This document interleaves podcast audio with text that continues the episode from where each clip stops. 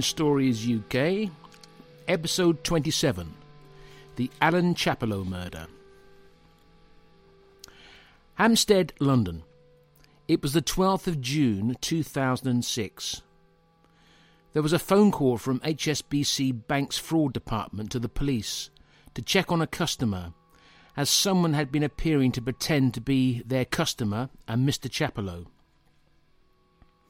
They phoned the police as the customer did not have a landline phone, and apart from the post, there was no other way to contact him.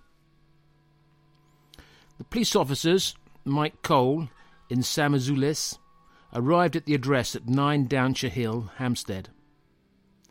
Two other police officers were at the house when they arrived Chantel Thomas and Ben Roberts. The house could not be seen from the road, it was much neglected and the garden overgrown. Rhododendron bushes and ivy dominated the garden. At one time, the house would have been an elegant three story cream coloured house with two ornate balconies with a large arched windows. There was no answer from the house when the door was knocked, and there was no sign of a forced entry. The house was all locked up, and the windows on the lower floor had steel bars. The police attended, attending decided to force the front door. Once inside the house, the hallway was seen to be filled with hoarded rubbish. At the end of the hallway was a white door, which was also locked, and the officers could not open. Worried that somebody may be trapped inside, the police requested a battering ram, an enforcer, to batter the white door open. The interior of the house was filthy and full of rubbish and junk, which had clearly been hoarded. Because the house was not easy to enter, because of all the rubbish piled everywhere, a third police unit was called to assist. None of the lamps worked, and the house was damp and dusty with strange smells and lots of bluebottle flies. Floorboards had rotted away, and the house was considered dangerous. More officers arrived with torches to help in the search, which also seemed a health hazard with so many buckets and bottles of a liquid which appeared to be urine. There were also concerns over the state of the stairs that seemed as if they may give way. A current passport, a UK passport, and details of a recent trip to the USA were found on a table, which indicated the house was inhabited. The search was abandoned at about 5 pm that afternoon, and the doors were boarded up. The police questioned a neighbour who said that she had seen the owner of the house, who also lived there, an 86 year old called Allan Chappelow, after he returned recently from the USA, but she did not know where he was now. The police recorded him as a low risk missing person. The next day, the police resumed their search. It had also been reported that there had been an attempted use of Chappelow's credit card, and there were suspicions that harm had come to Chappelow. His neighbours seemed to view him as a recluse and a, as a, an eccentric. Chappelow's relatives had been contacted and said it would be unlikely he would be away from the house. Because of the amount of rubbish stored up at the house, the police dog team was called in to help. It was mid afternoon on the 14th of June 2006 that a body was found buried or hidden under a mass of printed paper, estimated to weigh 560 kilograms. It was also assumed that the body was that uh, of the house owner, Allan Chappelow. Who was Allan Chappelow? Allan Chappelow was born on the 20th of August 1919 in Denmark. His father, Archibald, wanted to avoid military service during World War I and fled to neutral Denmark at the start of the war. His mother was Danish. After World War I, Allan's family moved back to London and his father began work in the family building business. Archibald was described as an artist architect. In 1925, Allan's family moved to a house in Downshire Hill, Hampstead. Later, in 1935, they moved to 9 Downshire Hill, a Grade 2 listed house which had been built in the early 19th century. The house had been home to the Lord of the Manor of Belsize. It was an outstanding piece of late Regency architecture. Allan's family were members of the Fabian Society, a proto Labour party believing in a slow transition to a socialist society. Allan's uncle had also been a conscientious objector during World War One. Allan's family were atheists. He enjoyed a middle class upbringing. He was sporty, he liked stamp collecting, and was sent away to boarding school. On leaving school, he started in the banking business, and his latest hobby was photography. At the outbreak of World War II, Allan was 20 years of age, and he registered as a conscientious objector. He was sent to work in farms as a civilian worker. At weekends, he travelled from his farm he was working at in Hampshire to London and during the summer holiday break in 1942, he met Sidney and Beatrice Webb at a Fabian Society summer school. He took their photographs and became interested in taking portrait photographs of people he admired and met through family connections. During 1943, Allan returned to London and worked at night as an RAP warden. He enrolled at a college during the day to study philosophy and ethics. At the end of World War II, Allan decided that he wanted to be a photojournalist. He applied to Cambridge University to study moral sciences on a two year degree programme. He later studied 19th century social history at the London School of Economics. He took photographs of people such as H.G. Wells and Bernard Shaw. He sold photographs to newspapers and started writing newspaper articles. Allan seemed to specialise in interviewing elderly men and writing articles about them. He interviewed Somerset Maugham, Augustus John, and Bertrand Russell, among others. He found some fleeting fame by taking the last photographs of George Bernard Shaw, who was very famous at the time, and this photograph was widely shown in newspapers after his death. In the summer of 1954, Allan went on a tour of Russia with a group of students sympathetic to Soviet Russia. Stalin had died, and were attempts to build friendlier links between Russia and the West. Allan wrote a book entitled Russian Holiday. It was released in 1955 and did quite well, although it was blatant socialist propaganda. Allan then went to, on a trip to Albania in order to write about his adventures.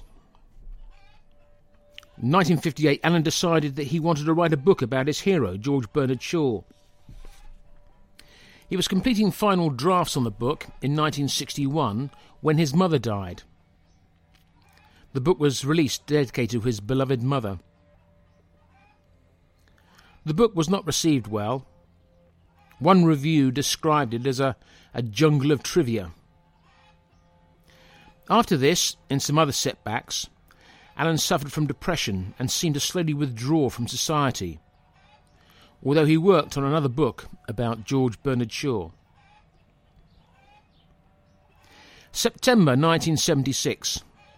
Allan's father had died, and he lived alone at 9 Downshire Hill. The house had fallen into disrepair, Allan was a confirmed bachelor and seemed to show no interest in the opposite sex. By the late 20th century, Hampstead had changed since the time of Allan's youth. It was a much more desirable place to live, and house prices had rocketed. 9 Downshire Hill became neglected, the garden overgrown. The plumbing stopped working. The cold water tank had fallen through the attic floor and was not repaired. All sorts of rubbish piled up in the house as Allan began to hoard. Although not many people could put up with squalid conditions, it was home for Allan, a house full of memories. Allan had been seen making temporary repairs to the roof with plastic sheeting to stop rainwater flooding in and causing even more damage. At times, Allan still went on adventures. He was said to take package holidays by himself. In 1993, he went on a trip to Albania organised by the UK based Albanian Society. The leader of the trip said he was ill prepared. Allan was ill prepared. Allan seemed to be in a fog the ten days of the trip and was one of the oddest people that he'd ever met. Just before he was murdered, and at the age of 86, he took a trip to the USA to meet family members and do some more research on George Bernard Shaw. Allan Chappelow was an eccentric character who seemed out of step with the world. He didn't have any close friends or family and was a very private person. Little is known about his lifestyle from the 1960s. His neighbours at Downshire Hill, who knew him better than most, said he would have been unhappy at the exposure of his life after his death. And presumably, he'd be unhappy about this podcast. His neighbours described him as a friendly eccentric who would make rare trips to the library or shops on his 1940s motorbike, wearing a leather helmet and an old Mac with a string belt.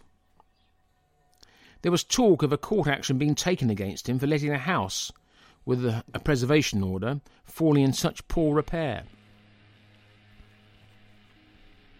A police homicide unit assessment team was sent to assess the situation and a crime team to preserve the scene and to take photographs after the discovery of the body. The investigation would be known as Operation Barnsdale. It soon became clear to the police that the body was Allan Chappelow and that he had had no landline or internet and no social media presence. He had no immediate family, in only distant relatives who didn't really know anything about him, and he didn't seem to have any friends. This, of course, made it very difficult for the police to understand Chappelow or give any hint why he may have died and if anybody would want him dead. The forensic examination was difficult. The body was decomposed, and the house would be very difficult to investigate, given that it was like a derelict junk store.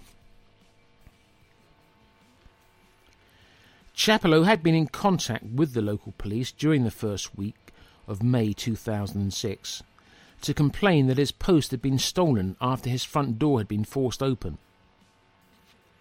This may have been in conjunction with the concerns from HSBC Bank that someone had tried to deposit cheques made out to Chappelow into a different account.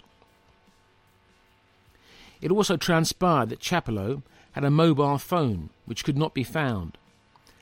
The police found the mobile number in Chappelow's papers and contacted the provider, Orange, who said that the SIM card had been used in recent weeks.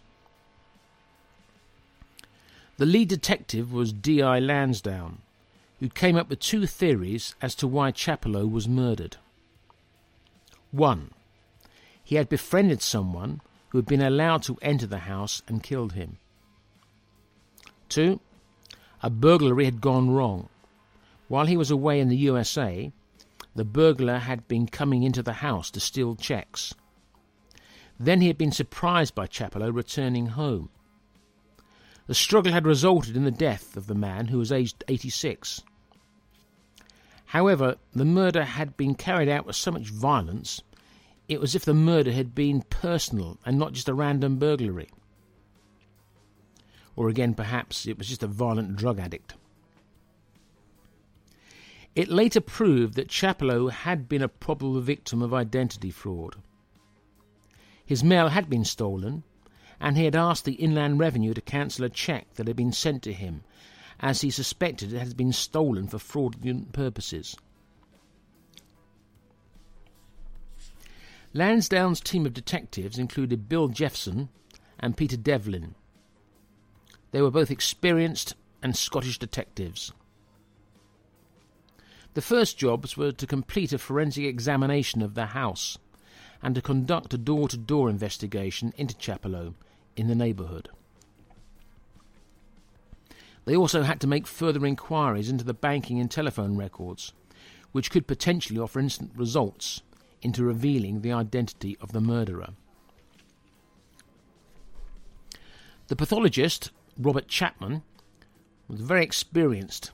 He attended the house on the 16th of June 2006.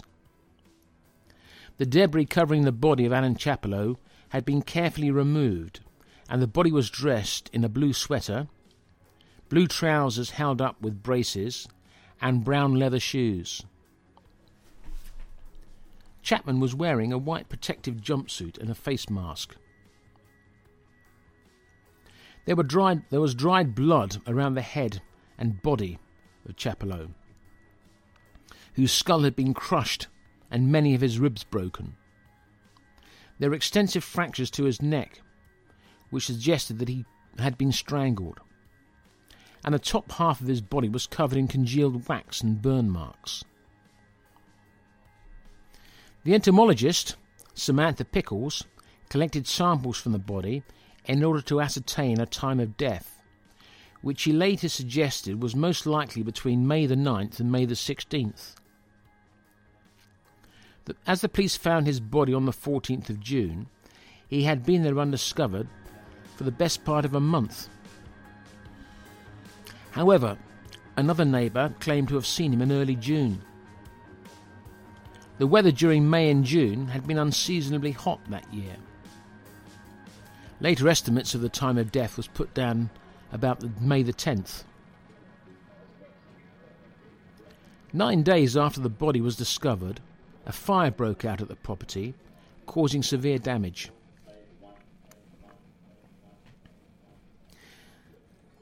D.S. Devlin had been investigating Chappelow's bank accounts during the 16th of June and it seemed that money had been taken from the accounts. Without going into too much detail, money had been switched between accounts. Activation codes that had been sent to Chappelow's house home address had been used to effect this. These transactions were deemed suspicious by HSBC Bank, as the internet had not been used in the past and the actions were thought suspicious. £20,000 was transferred to an unknown account.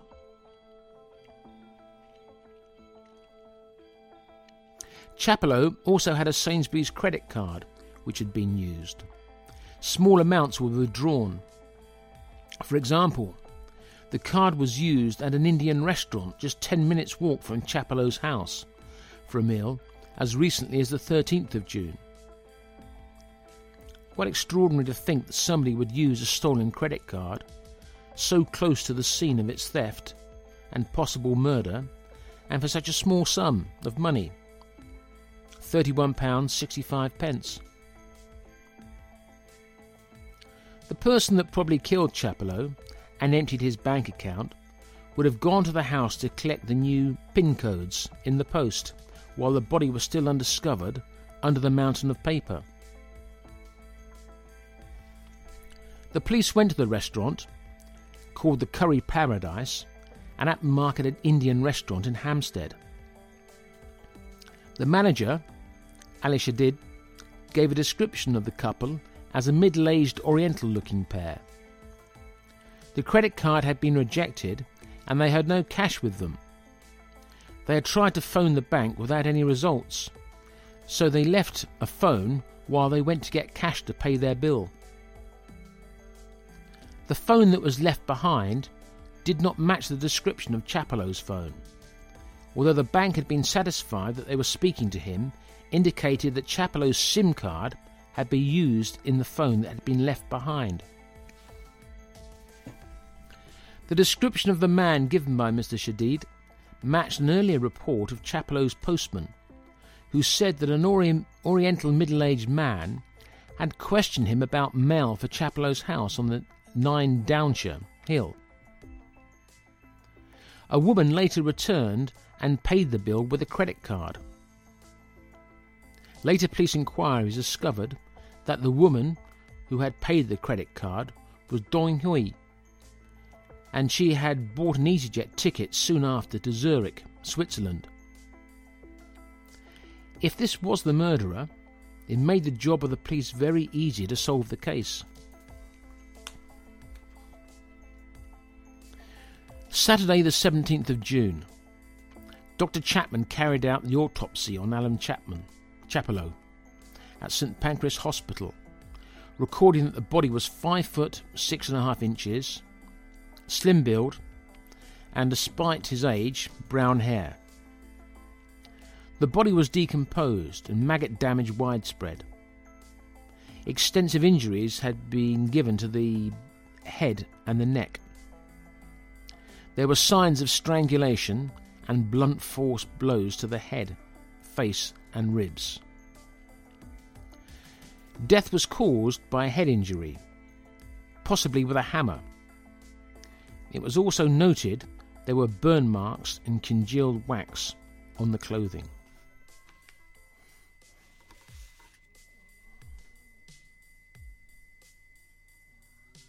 TV of a flight from Luton to Zurich to see if they could capture Dong Hui on camera.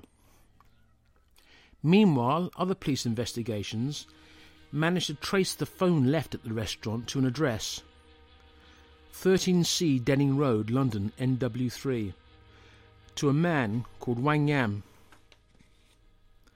The police got a warrant to search the property and went to the property, which was less than five minutes' walk from Chappelow's house.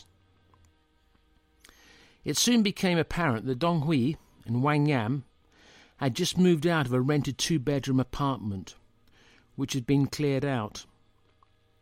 It was sealed as a crime scene with blue and white tape.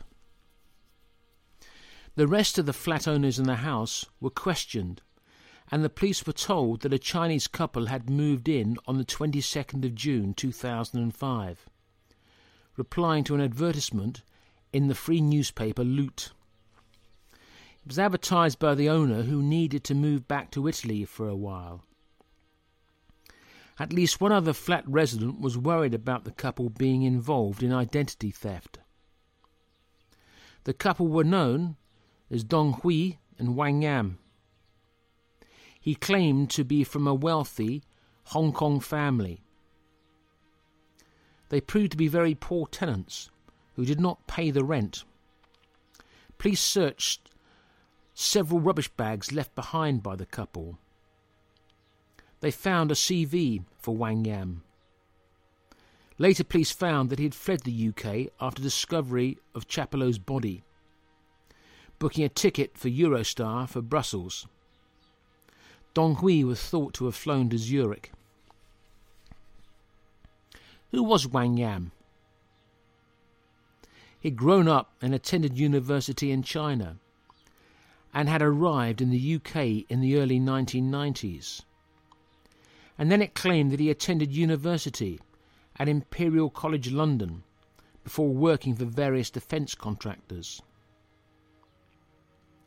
Wang Yam claimed to have fled political victimization in China. Later investigations showed that Wang Yam may have been psychologically affected by childhood events in China, where his grandfather was said to have been friends with Chairman Mao and an influential figure on the Long March. But later his family had been suspected of being class enemies and sent into the Chinese countryside for purification. This was during the Cultural Revolution, when his mother, who was a doctor, was sent to a remote region to serve the peasants who worked the land. His father, who was an army officer, had disappeared from his life. As a teenager, Wang Yam had effectively become an orphan after his mother died. Many of Wang Yam's claims were later questioned and the police thought he was a pathological liar. However, it seems that he had worked in research and development for China's nuclear industry. He had married, and his wife worked as a civil servant in the Ministry for Foreign Economic Relations, specializing in the relationship between China and the EU. Wang Yam also claimed to have been closely connected to the protesters in Tiananmen Square. He claimed to be a vice president of the students' body in 1989. He became an organizer for the movement for democracy. After 2,000 students had been killed during demonstrations, Wang Yam claimed that there was a witch hunt to find the organizers. He said that he had been told that he was going to be re educated by working in a coal mine in a remote region of China. This was the reason he claimed that he decided to flee China. Wang Yam managed to bluff his way into Hong Kong and claimed political asylum during August 1992. He was allowed to travel to a refugee centre in London, UK, and applied for political asylum, claiming he was the grandson of Chairman Mao Zedong's third in command and was a research assistant in the Chinese Nuclear Weapons Research Institute, working on a top secret military project. It appears that Wang Yam claimed connections with powerful families in China. It was later suggested that he was recruited by MI6 as a result of his claimed connections, which may or may not have been true. Subsequent research into his past by researchers in China found few reliable facts about him, although this was hindered by the fact that written records of the 1960s and 70s in China are few and difficult to find. Also, Wang Yam may have been disowned by his family as he was considered dishonourable. People that Wang Yam claimed as family said that he is not a member of their family, so it's difficult to confirm Wang Yam's backstory. Although a professor who knew him at university is said to have found his former student Wang Yam very strange, and when pushed for further details, all he would say was, Truth and lies, truth and lies.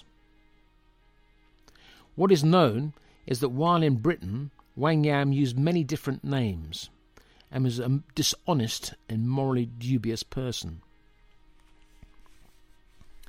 Extraordinarily quickly, Wang Yam was granted asylum and given a job, and later started a PhD in electronics at Imperial College.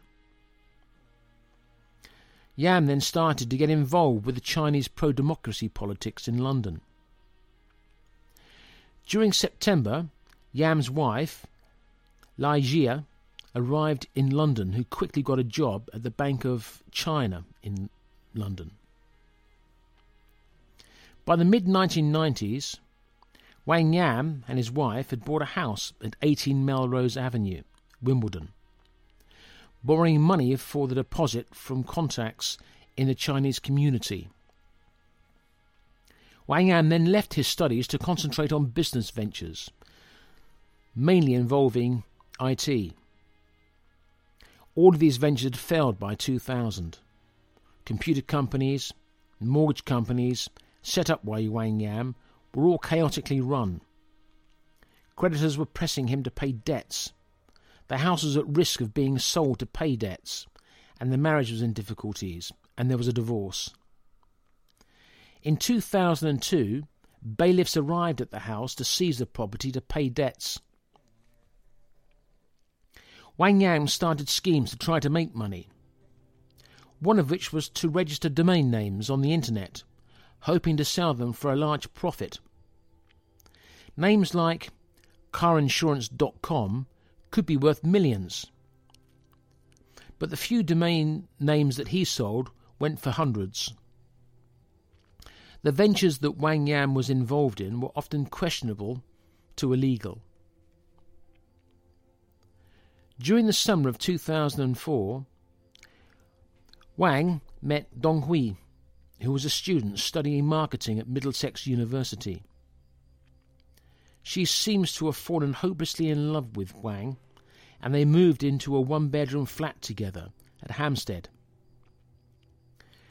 Wang was 43, Dong Hui was 26. A year later, in September 2005, Wang Yam applied for personal bankruptcy.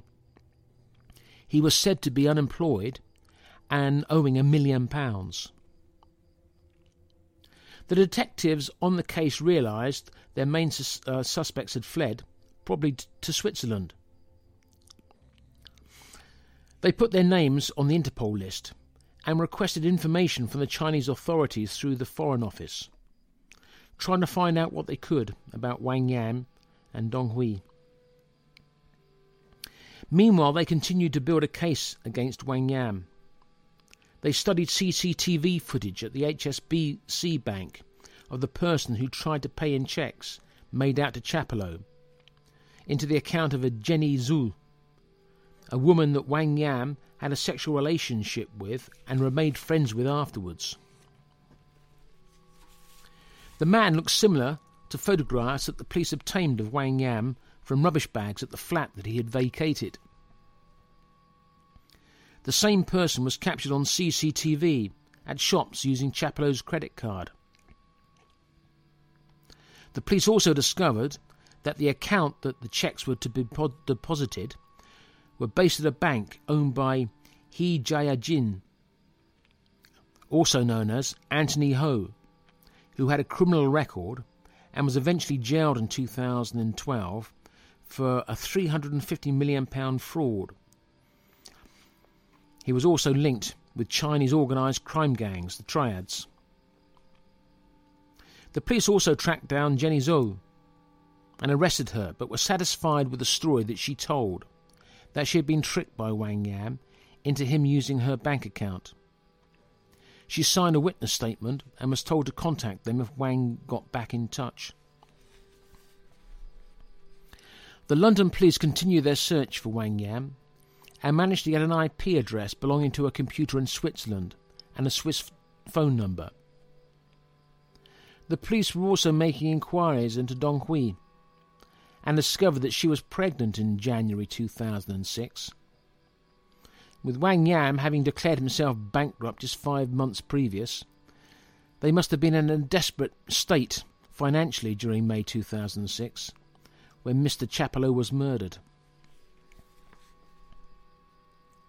It thus came as a surprise to the police to discover that Wang Yam had offered to buy a house in Hampstead village for £1.4 million at around this time, a property at Gayton Road.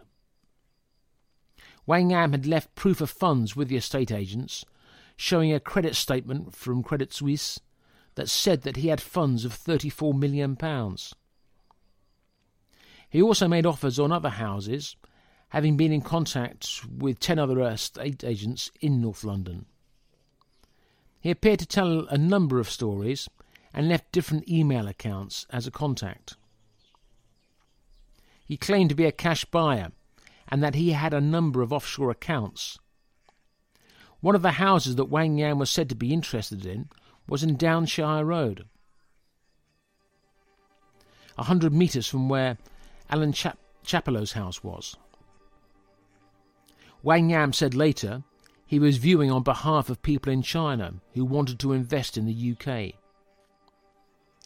It was possible that he was being used as a front for money laundering by Chinese organised crime gangs. During early June 2006, Wang Yam had given a number of cheques that had bounced. He was in obvious money difficulties when the money disappeared from Allan Chappelow's accounts, and after Chappelow's body had been discovered, Wang Yam left quickly. The police were reasonably sure that Wang Yam had murdered Allan Chappelow. He had acute money troubles. He had lived around the corner from Chappelow, and the postman had thought it was him that approached him asking about mail being delivered to the house. He had Chappelow's SIM card in his phone. There was also CCTV evidence of him depositing checks into the bank account of Jenny Zhu, an account that he had control over. Wang Yam was thought to be in Switzerland, which, not being part of the EU, it was not possible to issue a European arrest warrant for him. The Swiss had to be approached with an international arrest warrant. Wang Yam was arrested on the day of Allan Chappelow's murder, uh, funeral, on the 25th of September 2006. He was charged with fraud and murder. Wang Yam said he would not fight any extradition, but he would return to the UK to clear his name. So there's some chicken interference outside. I'm going to secure the window.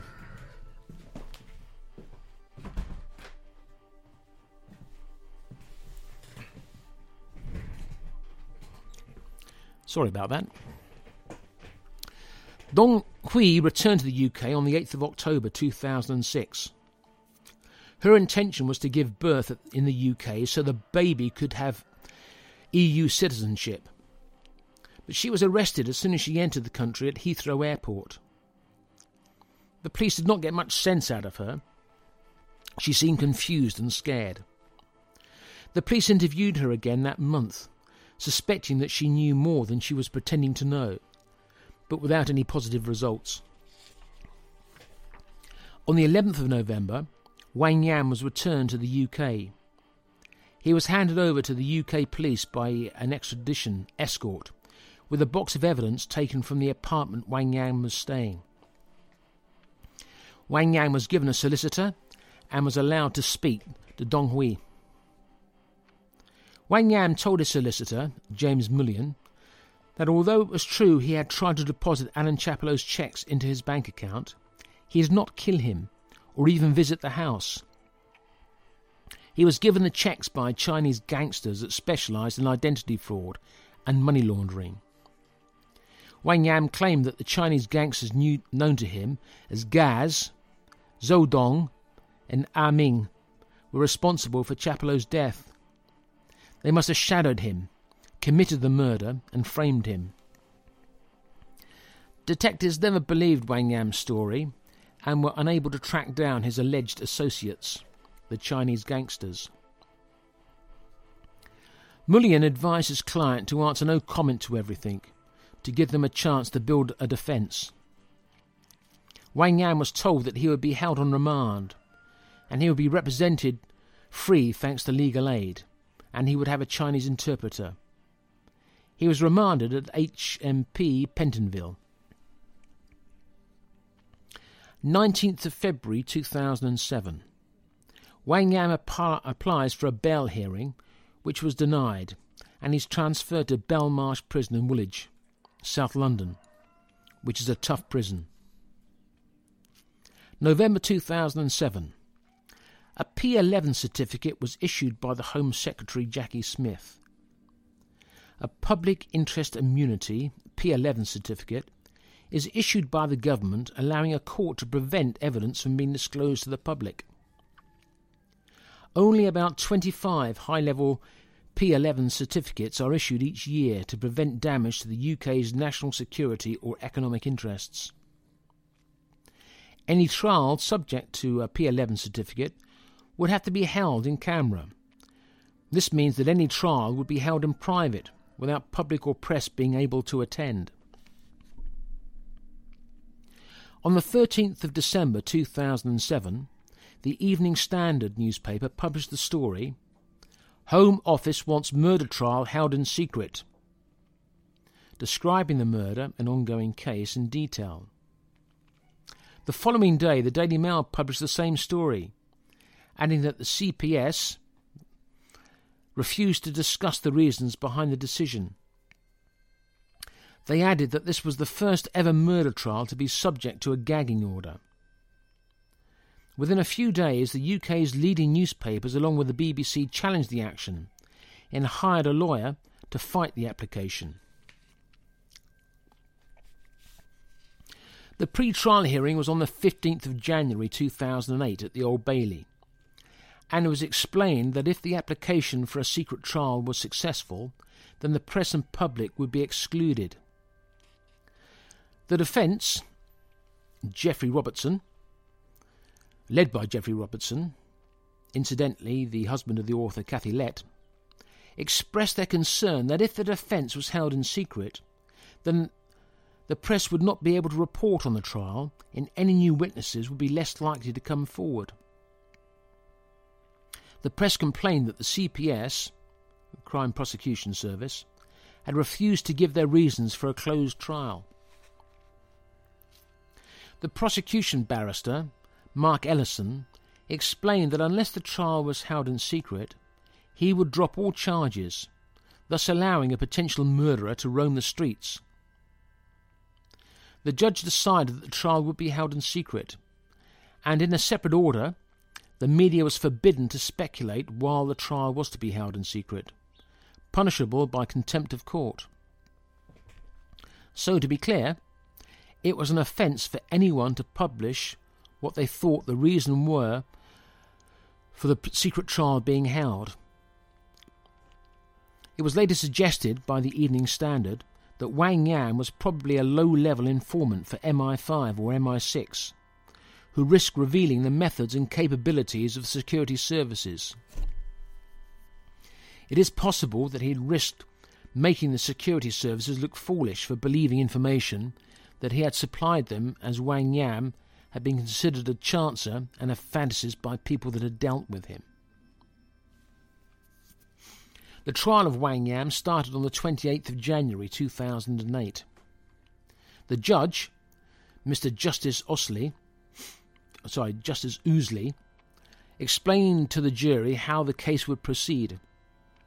The defendant would be charged with count one murder, two counts of burglary, and three counts of handling stolen goods. The prosecution laid out their case, and the defendant was charged The defendant was financially desperate. He stole the victim's mail and checks in order to defraud, and killed him when, when discovered. Then they fled the country when the police investigated. then they went on with the evidence. They had the CCTV, the SIM card evidence, witnesses, and so on. A number of witnesses were called. The pathologist and entomologist all gave evidence. One witness was Beverly Young, who worked for a charity de- dedicated to the prevention of financial crime amongst the high street banks and credit card companies. She argued that the mail thief, also known as a facility hijacker, in this case had shown some sophistication and confidence.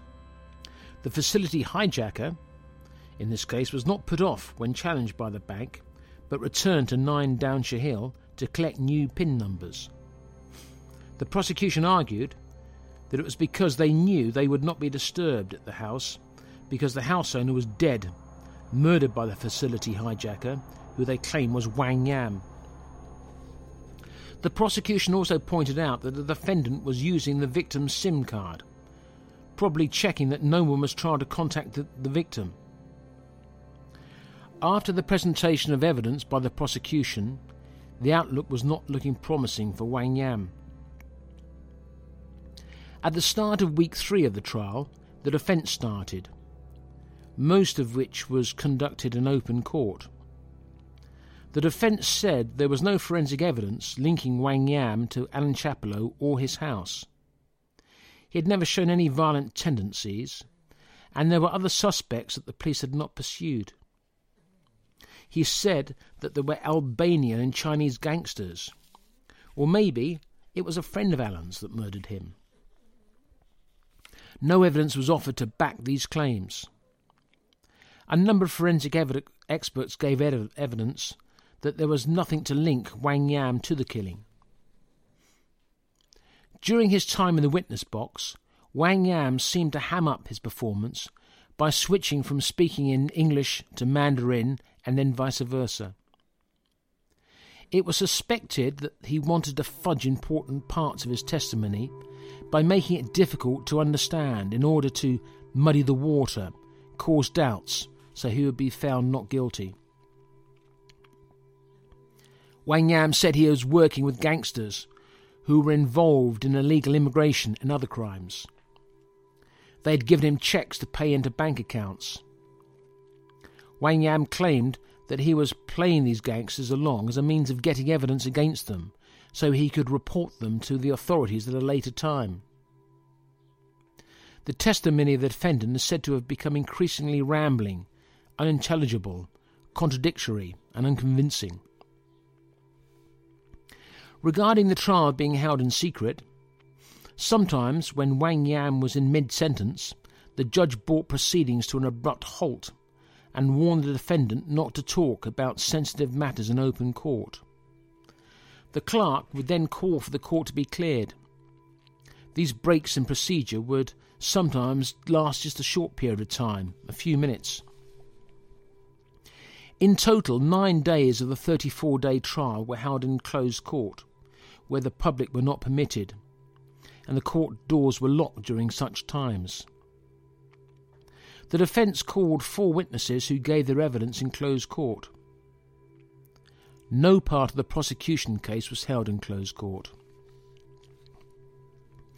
After a 10 week trial, the jury could not decide if he had committed murder.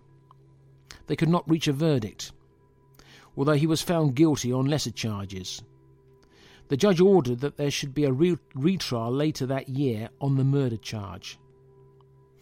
Wang Yam was convicted of two counts of burglary and three counts of handling stolen goods. Geoffrey Robertson, the defence barrister, was unavailable for the murder retrial, and Geoffrey Cox was to lead the defence for the trial that started on the 13th of October 2008. The following the trial followed pretty much the same path as the original, except the public were no longer so interested, and the public gallery was sometimes empty.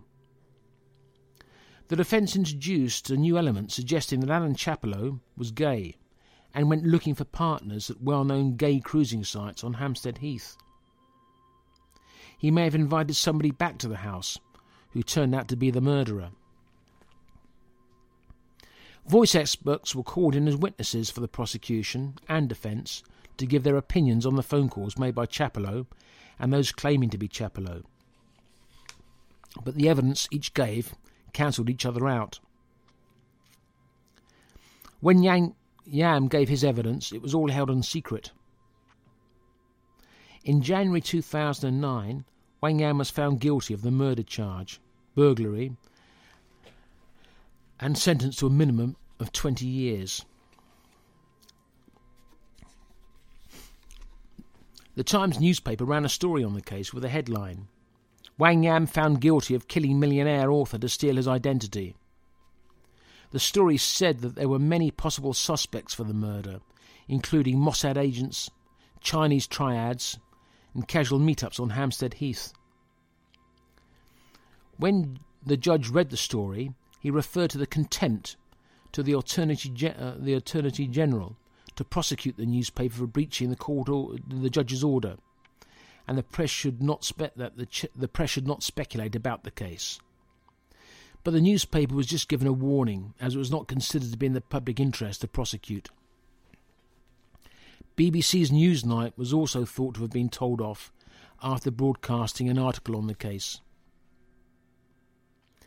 After the case, the original defence barrister at the first trial, Geoffrey Robertson, argued that if Wang Yam admitted to fraud during the trial, which he was clearly guilty of, then the jury might not have thought him a liar, and he may not have committed murder, and found him not guilty, making the second trial unnecessary.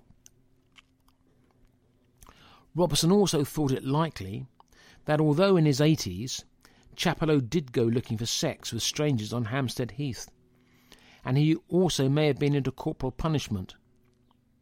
It seems that Chappelow was physically active and not the frail old recluse as rep- portrayed in the media. He had, of course, only recently returned from an extended holiday in the United States.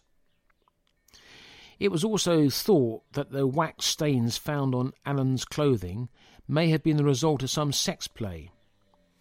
This is a form of BDSM called wax play, when hot wax is dripped upon the body. Wang Yam was taken to serve his sentence at HMP Whitemoor, a maximum security prison in Cambridgeshire. 75% of the inmates here have committed murder. It was a tough place. 40% of the prison population was Muslim. They would try to pressurize inmates to convert to Islam, and it seems that Wang Yam was beaten up when he rebuffed their invitations. In early 2009, Wang Yam's defence team were putting together an appeal over his sentence, but the Court of Appeal dismissed it. Wang Yam's lawyers then applied to the European Court of Human Rights. This was expected to take some time. It was May 2011 before the case was presented, and another year before it was reviewed. But complications on other security issues meant the evidence was withheld. It seemed that the appeal was going nowhere. By the end of 2012, Wang Yam, who had got married to Dong Hui some years previously, realized that his wife was drifting away from him. She stopped visiting him and later stopped phoning him. She seemed to have given up hope of him ever being released and wanted to move on with her life. Meanwhile, while in prison, Wang Yam helped repair computers that were sent to Africa and played his favourite sport of table tennis.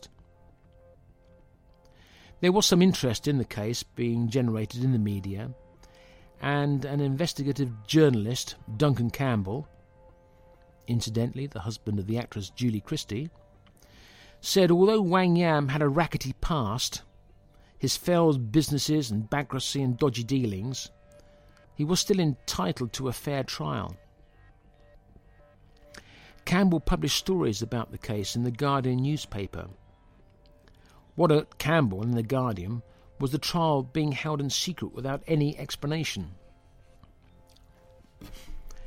Campbell published an article in The Guardian on the 28th of February 2014, which included a story from a neighbour of Allan Chappelow called Jonathan Bean, who said that he had been threatened by a man with a knife that he had caught in his porch going through his mail. The man knew about the family that lived there. He knew about Bean, his wife, his child, and said they would be murdered if Bean phoned the police. Bean, who was in the process of moving out, ignored the threats. It was reported to the police, who created a crime reference number for the incident, but then did nothing about it. Campbell suggesting in his article that he thought the gangsters were involved with mail fraud at the time of the Chappelow murder. Nigel Stewart was chair of Hampstead Safe Neighbourhood Scheme and lived a hundred metres from Nyam Downshire Hill, where Chappelow was murdered. He said at the time of Allan's murder he had been aware of numerous incidents of mail theft and stealing from rubbish bins. Stewart claimed that criminals came round in lorries. They picked up people's bins before the rubbish collection. The rubbish was taken to a warehouse where it was sorted. Back in 2006, estate agents and banks were much more relaxed about privacy, and there was a lot of identity fraud. There was a fair amount of media coverage after the case, and claims the case had breached Article 6 of the European Court of Human Rights, as part of the case had not been heard in public. The case again reached the Court of Appeal, partly as the result of newspaper stories suggesting that identity gangs prepared to use violence had been operated in the area at the time of Chappelow's murder. Three appeal court judges met on the 18th of July 2017. Wang Yam appeared on a screen monitors in court. He was speaking from HMP Lowdham Grange Prison near Nottingham. Jonathan Bean appeared as a witness, telling of his confrontations with a knifeman going through his post during February 2007, eight months after the Chappelow had been murdered, threatening his family with death if he informed the police, although it, it transpired that no money had ever been taken from Bean's bank accounts. Another witness called was Peter Hall, who was also known as Serpico. Hall was a tall, a tall, thin man, aged 69, who lived in Hornsey, North London. He'd been cruising for gay sex on Hampstead Heath three or four times a week for decades. Hall worked in advertising and local government until his retirement. Hall explained that it had been a strange shaped tree called the Spanking Bench, an area popular with gay men on Hampstead Heath. The Spanking Bench, he explained, had a worldwide reputation and attracted both those that liked to be spanked and the, those that liked to inflict punishment. A few years ago, a man Hall knew was beaten to death. The man was a civil servant who was into heavy BDSM, bondage, domination, submission, and masochism. He would ask men to beat him up. One night he met two men at the bench and was beaten so badly that he crawled into the undergrowth and died. Two men were subsequently convicted of his murder. Hall knew a man called Allan, and he had a homemade whip or a belt with him, which he used to slap on the bench in order to attract like minded people. This man was Allan Chappelow, and he'd been known to invite people back to his house, which Hall thought was in the direction of Downshire Hill. Although Hall did not know the address, Hall reported that on two occasions he had seen him leave with young men Hall had also been asked by Chappelow to go back with him, but he had declined. It wasn't until some time after the murder that Peter Hall saw a photograph of Allan Chappelow in the newspaper and realised it was Allan who he had known at the spanking bench. And when asked why he did not contact the police, he replied he didn't see the point, as the police had also uh, already arrested somebody for the crime. Hall taking the view that most of the crimes that occur on the heath at night go unreported for a variety of reasons.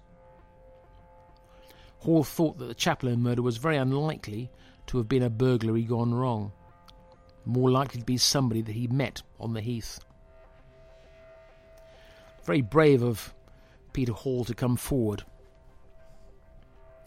There was a similar murder to that of Chappelow six months previous in December 2005 when a Hallam Tennyson was found with serious head injuries in his flat at Highgate, London. Tennyson was 85 years of age, a writer and radio producer, and a great grandson of the poet Alfred Tennyson. Tennyson had also been a conscientious objector during World War II and a socialist. And in 1953, after visiting Yugoslavia, he wrote a book about his travels called Tito Lifts the Iron Curtain Tennyson was gay and a regular cruiser at Hampstead Heath, and he often invited pickups to his flat. It's assumed that Tennyson must have known about the spanking bench, and he probably knew Allan Chappelow. The lead detective, Peter Lansdowne, thought there was no evidence of the murder being sexually motivated. But a member of the Metropolitan Police LGBT advisory group said that they had not been contacted about the murder. And although they had a high opinion of Peter Lansdowne as a detective, they said he wouldn't know a gay crime if it hit him in the face. Amongst the list of crimes that they had investigated was the Hallam Tennyson case, which had remained unsolved, which seemed very similar to the murder of Chappelow, but they had not been con- contacted over the Chappelow case. The court also heard there had been signs in the house that a stranger had been there. There were cigarette butts, a footprint that did not match either the victim or Yam, and a copy of the Daily Mail, a paper that Chappelow's friend said he would never read.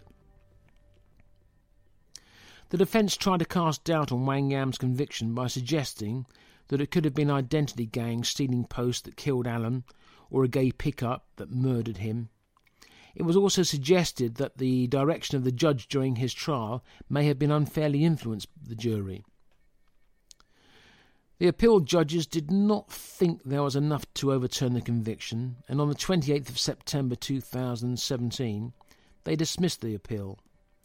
They explained that the use of Chappelow's SIM card in connection could not be explained away, and that the web of activity undertaken by Wang Yam into Chappelow's identity and accounts was so thoroughly interwoven with the murder itself that only Wang Yam could have been responsible.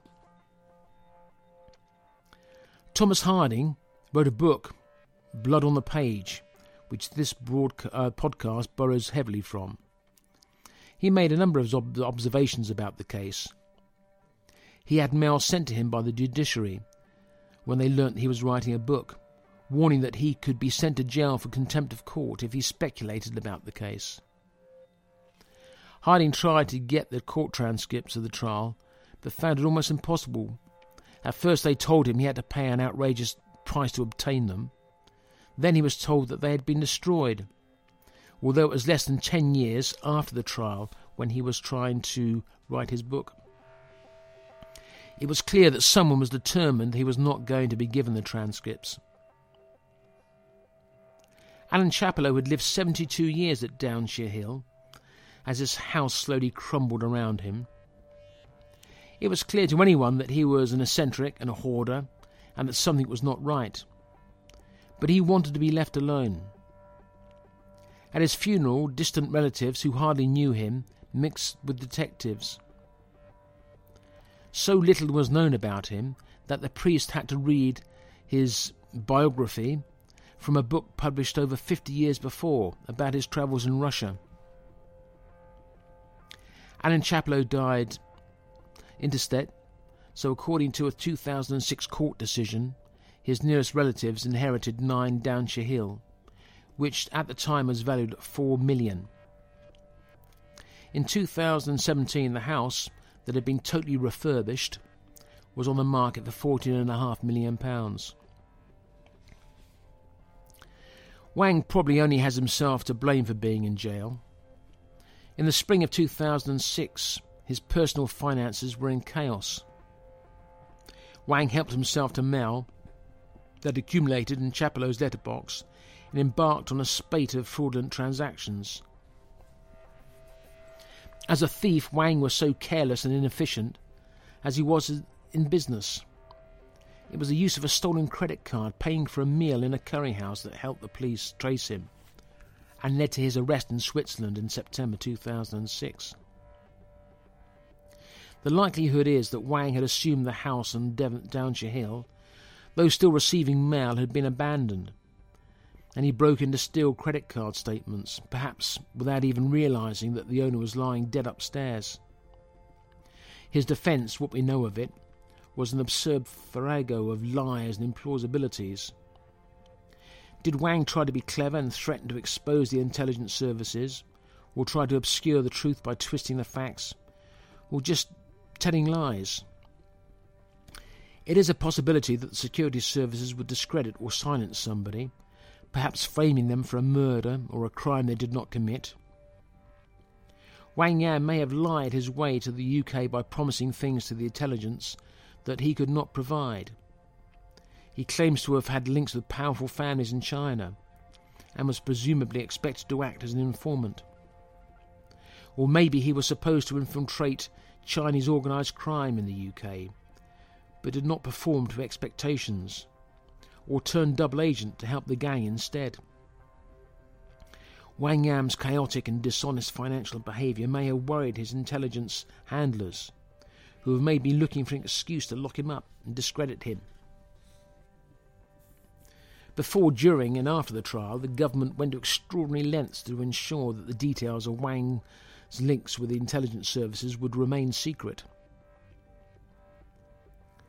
Two Home Office ministers told the trial judge that Wang's entire defence must be heard behind closed doors, and a contempt order, contempt order issued by the judge prevented the media from speculating about the reasons for sec- uh, secrecy. The case against Wang Yam rested almost entirely on his involvement with the bank thefts and fraud. There was no DNA or fingerprint evidence to link him with the murder, and there were other leads already mentioned that probably were not fully investigated. There does seem reasonable doubt over Wang Yam's conviction, Thomas Harding, who knew the case better than most, thinks he's probably innocent. But it's difficult to feel sorry for him, for Wang Yam, as there's little doubt that he was a crook and a liar, and his own worst enemy.